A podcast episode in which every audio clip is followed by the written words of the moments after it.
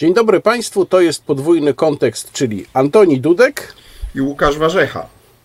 Witamy. No i tym razem witamy Państwa, tym razem zaczynamy od sprawy niezagranicznej. Często nam się tak zdarzało, myślę, że jeszcze o tym porozmawiamy. Jeżeli można sprawą zagraniczną nazwać sprawy unijne, bo porozmawiamy jeszcze o unijnych pieniądzach i o tym, co wynika z tego, co zostało postanowione na szczycie Rady Europejskiej. No ale jednak zaczniemy od najświeższych spraw, a najświeższe sprawy to jest, właśnie nie wiem jak to nazwać, bo pan minister Niedzielski użył słowa narodowa kwarantanna w czasie konferencji prasowej, potem był poprawiany przez rzecznika Ministerstwa Zdrowia, że to nie narodowa kwarantanna, tylko rzecznik Ministerstwa Zdrowia wyjaśnił, że to przedłużony okres odpowiedzialności z dodatkowymi obostrzeniami, chyba dobrze cytuję,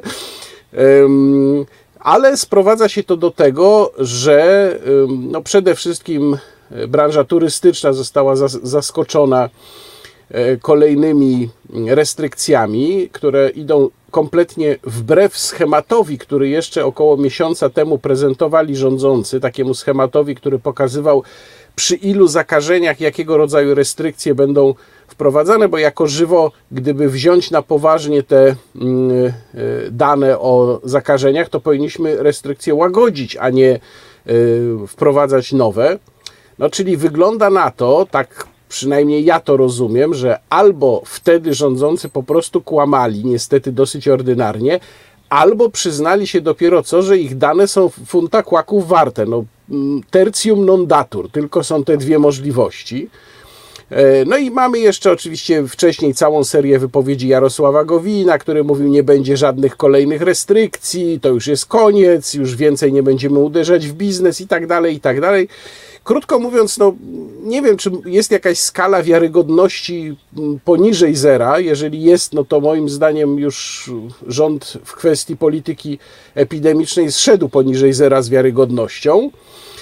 Pytanie jest oczywiście, jakie to będzie miało długoterminowe skutki, ale mnie przede wszystkim interesuje i chciałbym, żebyśmy się nad tym zastanowili, czy to, co się dzieje, czyli ten już kompletny chaos, małpowanie, bo to nawet trudno nazwać naśladowaniem, małpowanie Niemiec, bo to jest, mam wrażenie, po prostu powtórzenie tego, co robią Niemcy, plus uderzanie w polski mały i średni biznes, czy to będzie miało długotrwałe konsekwencje polityczne dla Zjednoczonej Prawicy?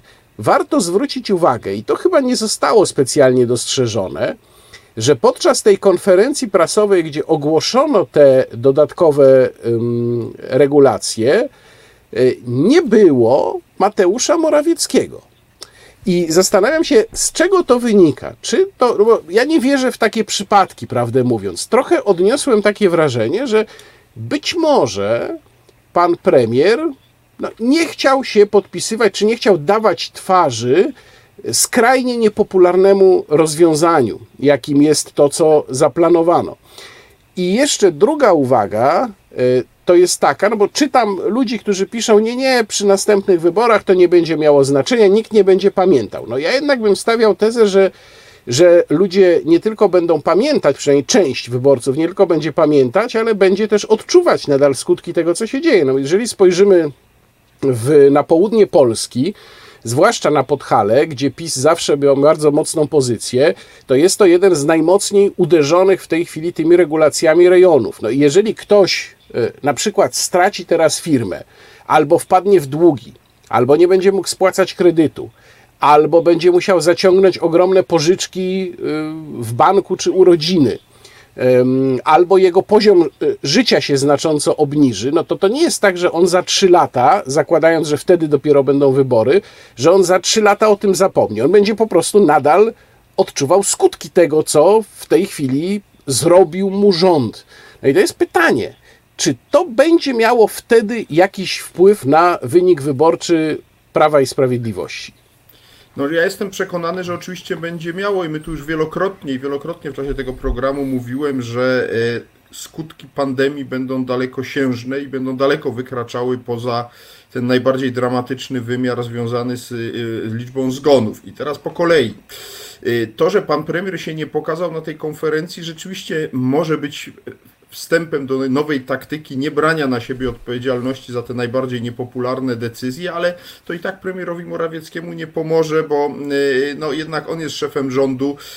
Faktycznym oczywiście jest Jarosław Kaczyński, ale po to Jarosław Kaczyński ma właśnie Mateusza Morawieckiego, żeby to on brał na siebie odium tych różnych niepopularnych działań i tutaj czy premier będzie, czy go nie będzie, to na jego rządzie spoczywa odpowiedzialność za te decyzje. No a widać wyraźnie, że rząd działa chaotycznie, a ten chaos moim zdaniem no, bierze się z pewnej nerwowości. Z jednej strony premier Morawiecki wydaje się być tym, który chciałby rzeczywiście jak najmniej tych obostrzeń, no ale z drugiej strony jest ta grupa, powiedziałbym, która jest skupiona wokół ministra zdrowia, ale tak naprawdę chyba też prezes Kaczyński ma do niej sporo przekonania, która patrzy na statystyki i to nie te statystyki, powtórzę po raz kolejny, które podaje Ministerstwo Zdrowia o liczbie zarażonych i liczbie zmarłych na COVID, tylko liczbę ogólnych zgonów, no i w Polsce. No i jak się patrzy na statystykę z listopada tego roku, ostatnią, którą mamy, osób, które w ogóle zmarły w Polsce, to jest przerażająca liczba, bo okazuje się, że jak się porówna ten listopad z listopadami poprzednimi 20, za poprzednie wszystkie lata XXI wieku, no to mamy do czynienia z najczarniejszym listopadem w dziejach tego stulecia, a tak naprawdę prawdopodobnie w całych powojennych dziejach Polski, już nie chcę podawać konkretnych liczb, ale zmarło tego listopada tego roku mniej więcej ponad 2 razy więcej ludzi niż to w najgorszych listopadach minionych się zdarzało. No i to jest skala problemu, któremu rząd usiłuje zaradzić, stąd wykonuje takie, wydawałoby się, chaotyczne posunięcie, jak to najpierw dopuszczanie do tego, żeby te stoki były otwarte, teraz zakazywanie. I myślę, że takie miotanie i szamotanie będzie nas jeszcze czekało przez wiele następnych miesięcy, no bo pojawia się choćby problem otwarcia szkół. Widzę wprawdzie, że powoli zaczyna się przebijać takie myślenie w rządzie, że tego nie można wszystkiego robić w skali kraju jednorazowymi decyzjami i czytałem wypowiedź jednego z ważnych osób w Ministerstwie Edukacji, która mówiła, no, że te szkoły to może będziemy tak przywracać regionalnie, że to nie będzie decyzja w skali całego kraju, tylko tam, gdzie tych zakażeń będzie mniej, no to tam będzie szybciej młodzież wracała do szkół, tam, gdzie ich będzie więcej, to wolniej. I tu ja widzę pewną racjonalność. To jest oczywiście dużo trudniejsze, bo to wymaga monitorowania sytuacji i tu chcę powiedzieć o rzeczy, która niestety wstrząsnęła mną najbardziej w ostatnich dniach. Chodzi mi o wywiad, jaki przeczytałem w dzienniku Gazecie Prawnej w czwartek 17 grudnia z panem Krzysztofem Saczką, to jest nowy szef Głównego Inspektoratu Sanitarnego, czyli szef sanepidu w Polsce, który mianowicie mówi o tym, jak to prawda, jakie działania są podejmowane i były podejmowane w ostatnich miesiącach w jego instytucji. Wyjaśnijmy. Pandemia jest rodzajem wojny, tak, z koronawirusem. W tej wojnie mamy 2 rodzaje sił zbrojnych. Mamy siły defensywne, siły obrony, to jest system ochrony medycznej i mamy siły ofensywne, to jest sanepid, znaczy on ma teoretycznie zapobiegać. Zatem, kiedy zaczyna się wojna, państwo się powinno mobilizować i rzucać wszystko na najważniejszy swój odcinek, czyli w przypadku wojny klasycznej to jest armia. Wszystkie inne potrzeby idą na bok, a armia jest najważniejsza. No w przypadku pandemii najważniejsza jest ochrona zdrowia, służby medyczne, no i właśnie sanepid. I teraz czego się dowiadujemy z wywiadu z panem Saczką? Mianowicie dowiadujemy się, że bardzo profesjonalnie się podobno zachowano, zlecono firmie McKinsey gdzieś tam wiosną przeprowadzenie analizy, czego sanepid potrzebuje, no i firma McKinsey stwierdziła, że potrzebuje sanepid między innymi 9000 laptopów, 4000 telefonów komórkowych. Wprawdzie pan szef GIS-u Saczka odmawia odpowiedzi, ile McKinseyowi zapłacono za to ustalenie, ale to pal licho. Chwali się, że już rzeczywiście zamówiono ten sprzęt, od września trafia on do sanepidu i wszystko byłoby fajnie, gdyby nie konkluzja. Mianowicie pan Saczka na końcu tego całego wywodu o tych sukcesach mówi takie oto słowa. Ile potrzebujemy pieniędzy na modernizację i inwestycje, jest za wcześnie, aby powiedzieć.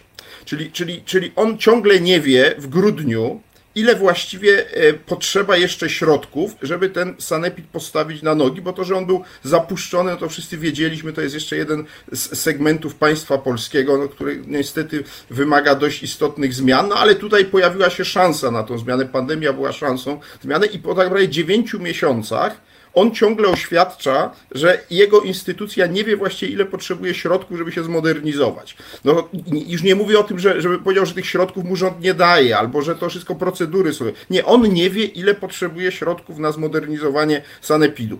Po 9 miesiącach od rozpoczęcia wojny z pandemią. To jest po prostu wiadomość niestety, powiedziałbym, no, z kategorii takich, które powodują, że ręce opadają i właściwie człowiek się czuje bezradny. No bo co można w tej sprawie zrobić? No, wyobraźmy sobie wojnę, która trwa 9. miesiąc i tak naprawdę jeden z najważniejszych dowódców, szef sztabu generalnego, oświadcza, że on właściwie nie wie, ile potrzebuje broni, amunicji i jakich rodzajów, no bo na razie trwają analizy, jak rozumiem, i pogłębione analizy, ale poprzednich analiz.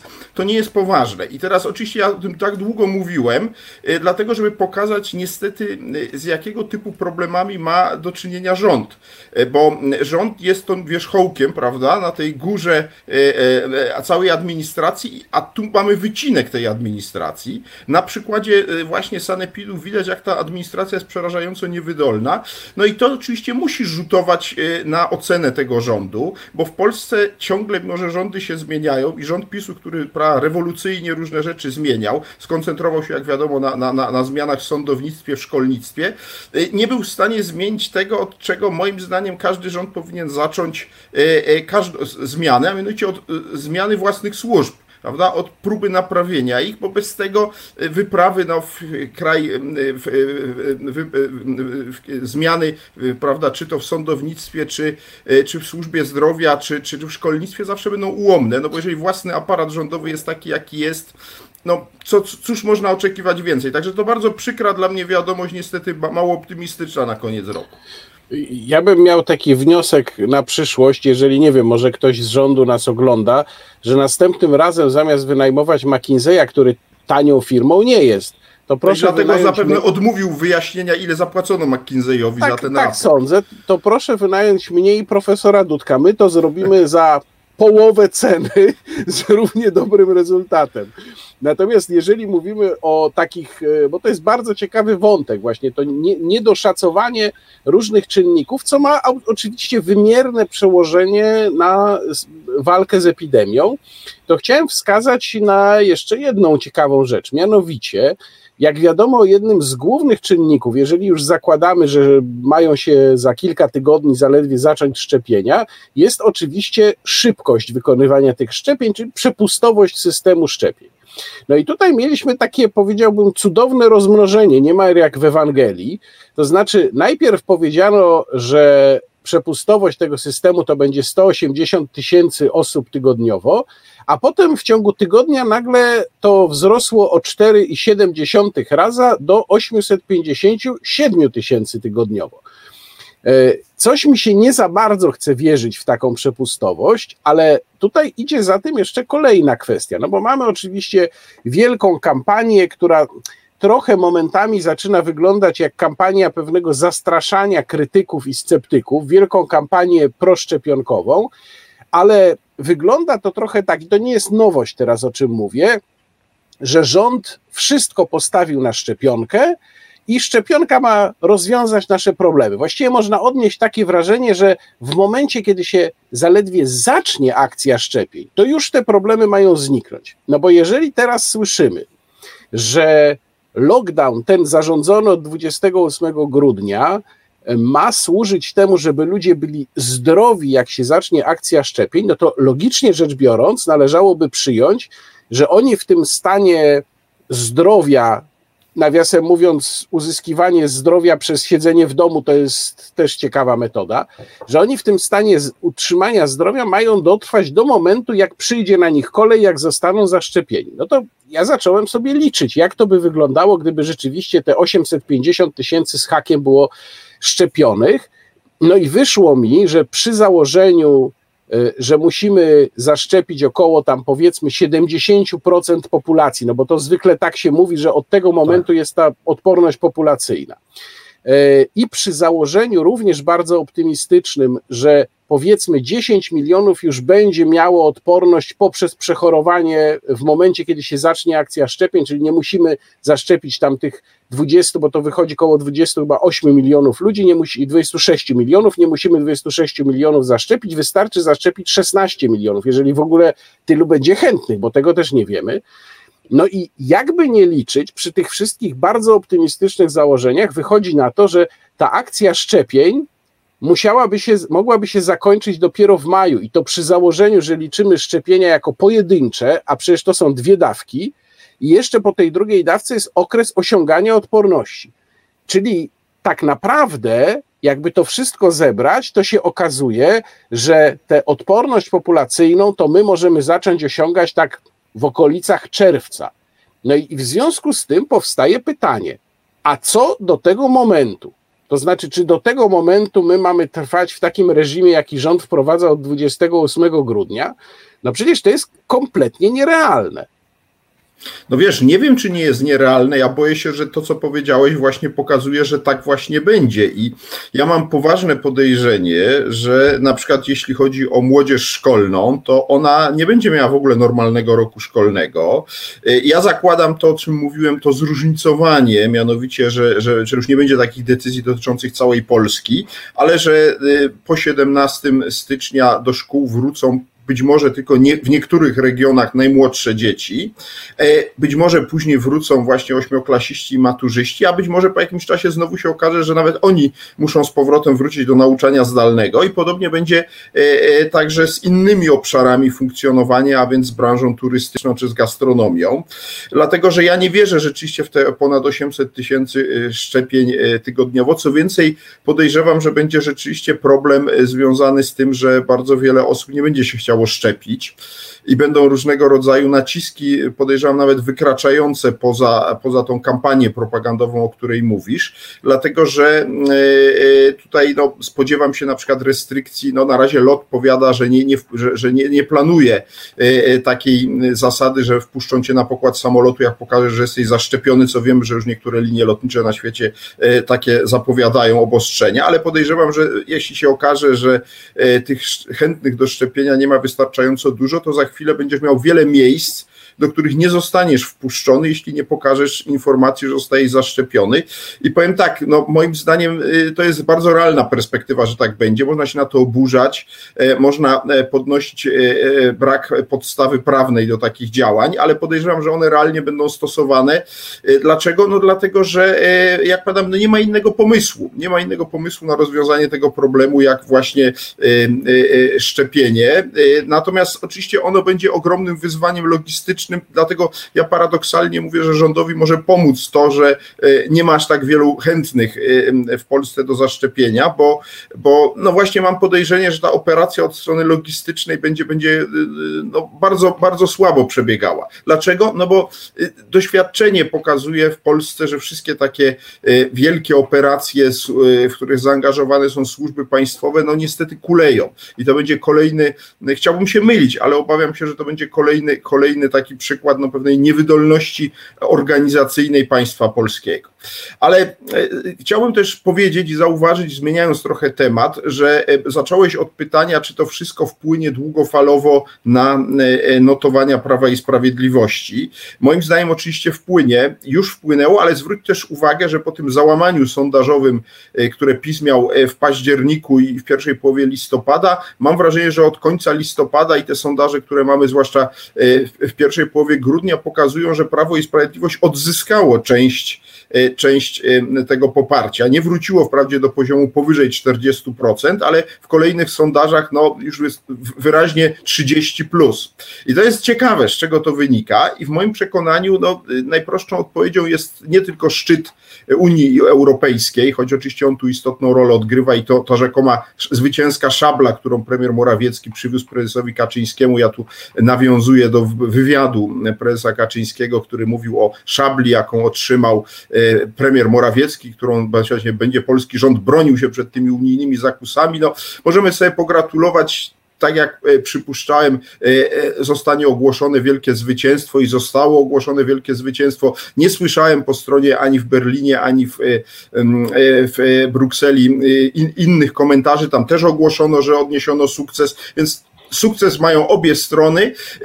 I być może oczywiście część osób uwierzyła w to, że Polska już ma rozwiązane problemy z Unią Europejską, już nie będziemy mieli tych problemów z Brukselą i być może to wpłynęło w jakimś stopniu na poprawę notowań. No oczywiście także to, że Zbigniew Ziobro się zastanowił, czy mu się opłaca opuszczać rząd, no i doszedł do wniosku, że nie. Czyli mówiąc krótko, osłabienie napięcia jakby i tego na linii z Brukselą i tych konfliktów wewnętrznych w Zjednoczonej Prawicy chyba dało PiS-owi tych kilka procent. No oczywiście także katastrofalna sytuacja po stronie opozycyjnej. Znaczy to, że tam widać grupę jakichś kompletnie ludzi rywalizujących głównie ze sobą, a nie z PiS-em, prawda, i no, mało wiarygodnie się prezentujących, to łącznie sprawiło, że PiS ciągle trzyma te notowania na w miarę przyzwoitym poziomie, co nie zmienia faktu, że ja prognozuję erozję tego poparcia, choć powolną w przyszłym roku, no właśnie za sprawą tych rzeczy, o których mówiliśmy wcześniej,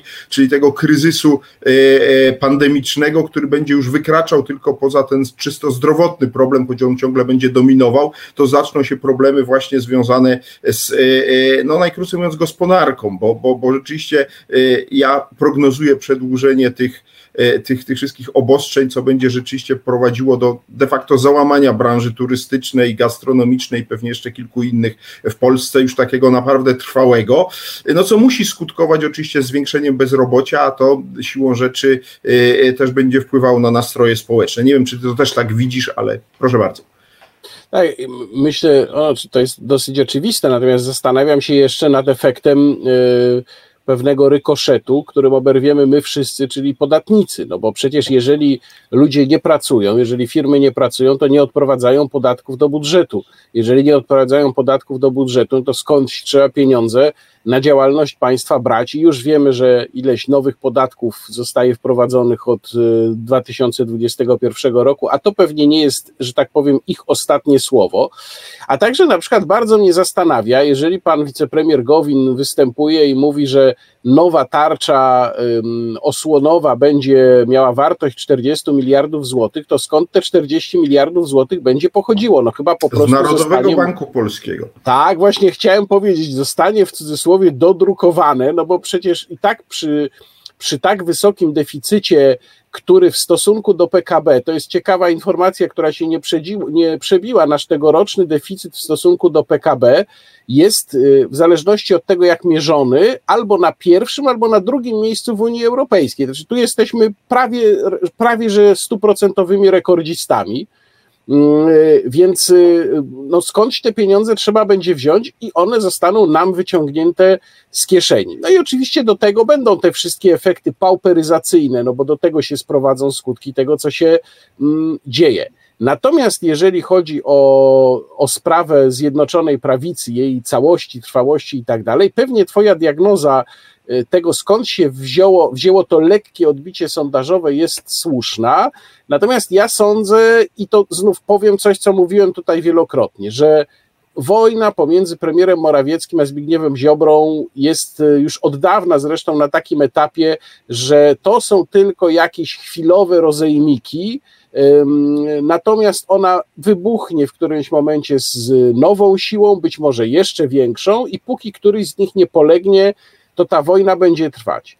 Ale moim zdaniem najciekawszym aspektem tego, co się stało, nawet nie jest to, że Zbigniew Ziobro już tak ostentacyjnie zaczął wręcz prowokować premiera Morawieckiego, krytykując go po całości za wyniki szczytu. Nawiasem mówiąc, w sukurs Zbigniewowi Ziobrze przyszła na przykład Ursula von der Leyen, przecież mówiąc o tym, że konkluzje, no to konkluzje, ale liczy się to, co jest w rozporządzeniu. Natomiast najciekawszą rzeczą wydaje mi się dalsza, i ciekaw jestem, co ty o tym myślisz, najciekawszą rzeczą wydaje mi się dalsza erozja pozycji, tak przynajmniej ja to widzę, Jarosława Kaczyńskiego. Bo przecież Jarosław Kaczyński wchodził do rządu jako wicepremier po to, żeby uspokoić tych dwóch panów, po to, żeby stonować nastroje, żeby pokazać, że potrafią się dogadać, żeby takie rzeczy nie wychodziły już na zewnątrz przynajmniej, a tu nie tylko wyszły na zewnątrz, ale wyszły w takiej formie, w jakiej jeszcze nigdy się nie zdarzały. Więc jeżeli obserwujemy stopniową utratę kontroli nad obozem władzy przez Jarosława Kaczyńskiego, oczywiście nie taką na co dzień, ale w pewnych kolejnych impulsach czy epizodach, począwszy od kwestii, co najmniej od kwestii majowych wyborów, do których nie doszło, majowych wyborów prezydenckich, no to mam wrażenie, że tutaj jest kolejny rozdział tego. I ciekaw jestem, jak dalej to będzie wyglądało, no bo wiadomo, na pochyłe drzewo każda koza skacze. Im bardziej Jarosław Kaczyński się okazuje nieskuteczny w takich sprawach, tym jest większa pokusa, żeby coraz dalej przesuwać te granice, co wolno, a czego nie wolno. No więc ja się oczywiście zgadzam, że pozycja Jarosława Kaczyńskiego słabnie i w związku z tym on będzie musiał podjąć, jak sądzę, w nowym roku dość istotne decyzje. Albo pójdzie w kierunku pozbycia się Zbigniewa Ziobry z rządu jako człowieka, który jest niepoprawny i nieustannie atakuje już tak naprawdę nie tylko premiera Morawieckiego, ale prezesa Kaczyńskiego i destabilizuje sytuację w Zjednoczonej Prawicy, ale to w praktyce oznacza rząd mniejszościowy, a za tym po pewnym czasie, ponieważ raczej szanse na zbudowanie innej większości w tym Sejmie są znikome, to oznacza przedterminowe wybory. I to jest jakiś scenariusz taki dość makiaweliczny, który by zakładał, że PiS jednak odda władzę na czas krótki, oczywiście nie do końca, bo zostanie prezydent Duda, zostanie Trybunał Konstytucyjny kontrolowany przez de facto polityków Prawa i Sprawiedliwości, a więc zostaną istotne elementy władzy po to, żeby ta opozycja właśnie radziła sobie z pandemicznym kryzysem w jego fazie tej bardziej już zaawansowanej, bo PiS w świetle sondaży może nie mieć już samodzielnej większości, ale będzie dalej miał najpotężniejszy klub w Sejmie, a cała ta podzielona opozycja będzie kleciła jakąś niestabilną koalicję.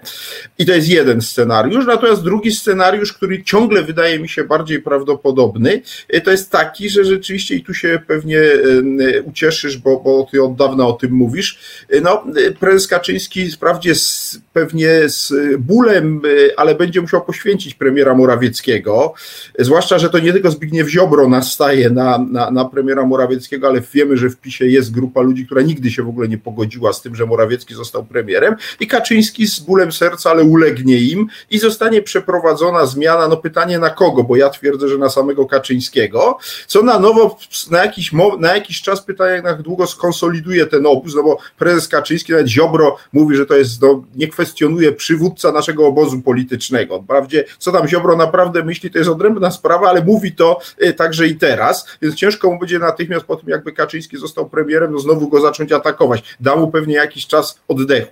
I to jest ten drugi scenariusz, który ja przewiduję, i dopiero później on pozwoli znowu PiS-owi na jakiś czas zewrzeć szeregi i dopiero później prawdopodobnie wrócimy do tego scenariusza, o którym opisałem wcześniej, tyle tylko, że tu rolę Ziobry może na przykład odgrywać Gowin, bo po drodze, będą różne działania tego rządu, które Gowin może znowu zacząć kwestionować, na przykład dalsza repolonizacja mediów. W którymś momencie Gowin może powiedzieć, że jemu się nie podoba to, co się dzieje na rynku medialnym, albo na przykład pomysły Zbigniewa Ziobry, który, głównie się ostatnio zajmował polityką zagraniczną i wieloma innymi sprawami, a najmniej swoim własnym podwórkiem, czyli wymiarem sprawiedliwości, ale gdzieś tam wisi ta zapowiedziana przez niego druga faza naprawiania, w cudzysłowie, naszego sądownictwa, która może na przykład dla Gowina być ciężkostrawna, bo prawdopodobnie to będzie zwielokrotniona czystka w sądach, już znacznie większa od tej, której było dotąd, i to może Gowinowi nie być smak, więc tutaj ileś takich punktów zapalnych się może pojawić w przyszłym roku.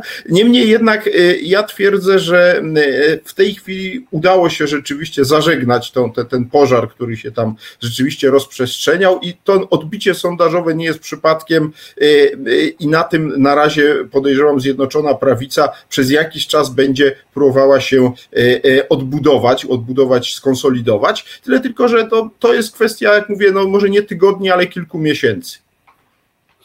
No to na koniec naszego programu jeszcze takie małe ogłoszenia parafialne dla wszystkich wielbicieli podwójnego kontekstu, mianowicie w Sylwestra 31 grudnia, przypominam, godzina milicyjna będzie obowiązywać, więc to jest akurat świetny moment i okazja, żeby obejrzeć specjalny program, w którym podsumujemy wydarzenia 2020 roku, chyba bardzo wyjątkowego roku, tu się obaj zgadzamy, a na początku stycznia będziemy mieli program, w którym z kolei spróbujemy przedstawić Państwu prognozy na rok 2021.